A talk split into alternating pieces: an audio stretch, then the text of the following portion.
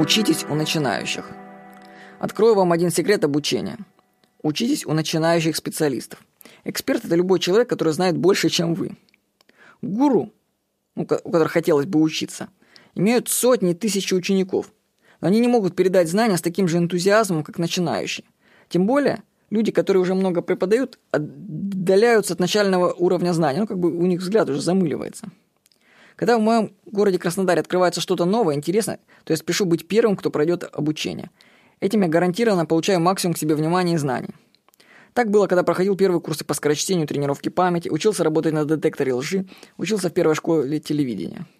Сейчас занимаюсь практически персонально штангой-йогой.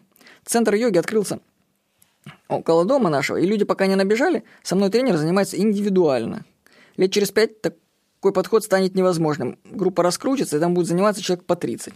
Нужно ловить момент. Многим людям не нравится вообще, когда их обучают новички.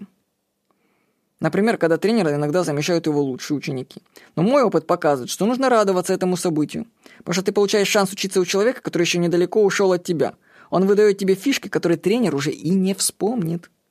Так что учитесь не только у опытных, но и у начинающих профессионалов. Они вам иногда даже больше расскажут. Это выгодно иногда учиться у новичков, которые знают больше, чем вы. Всего хорошего. С вами был Владимир Никонов.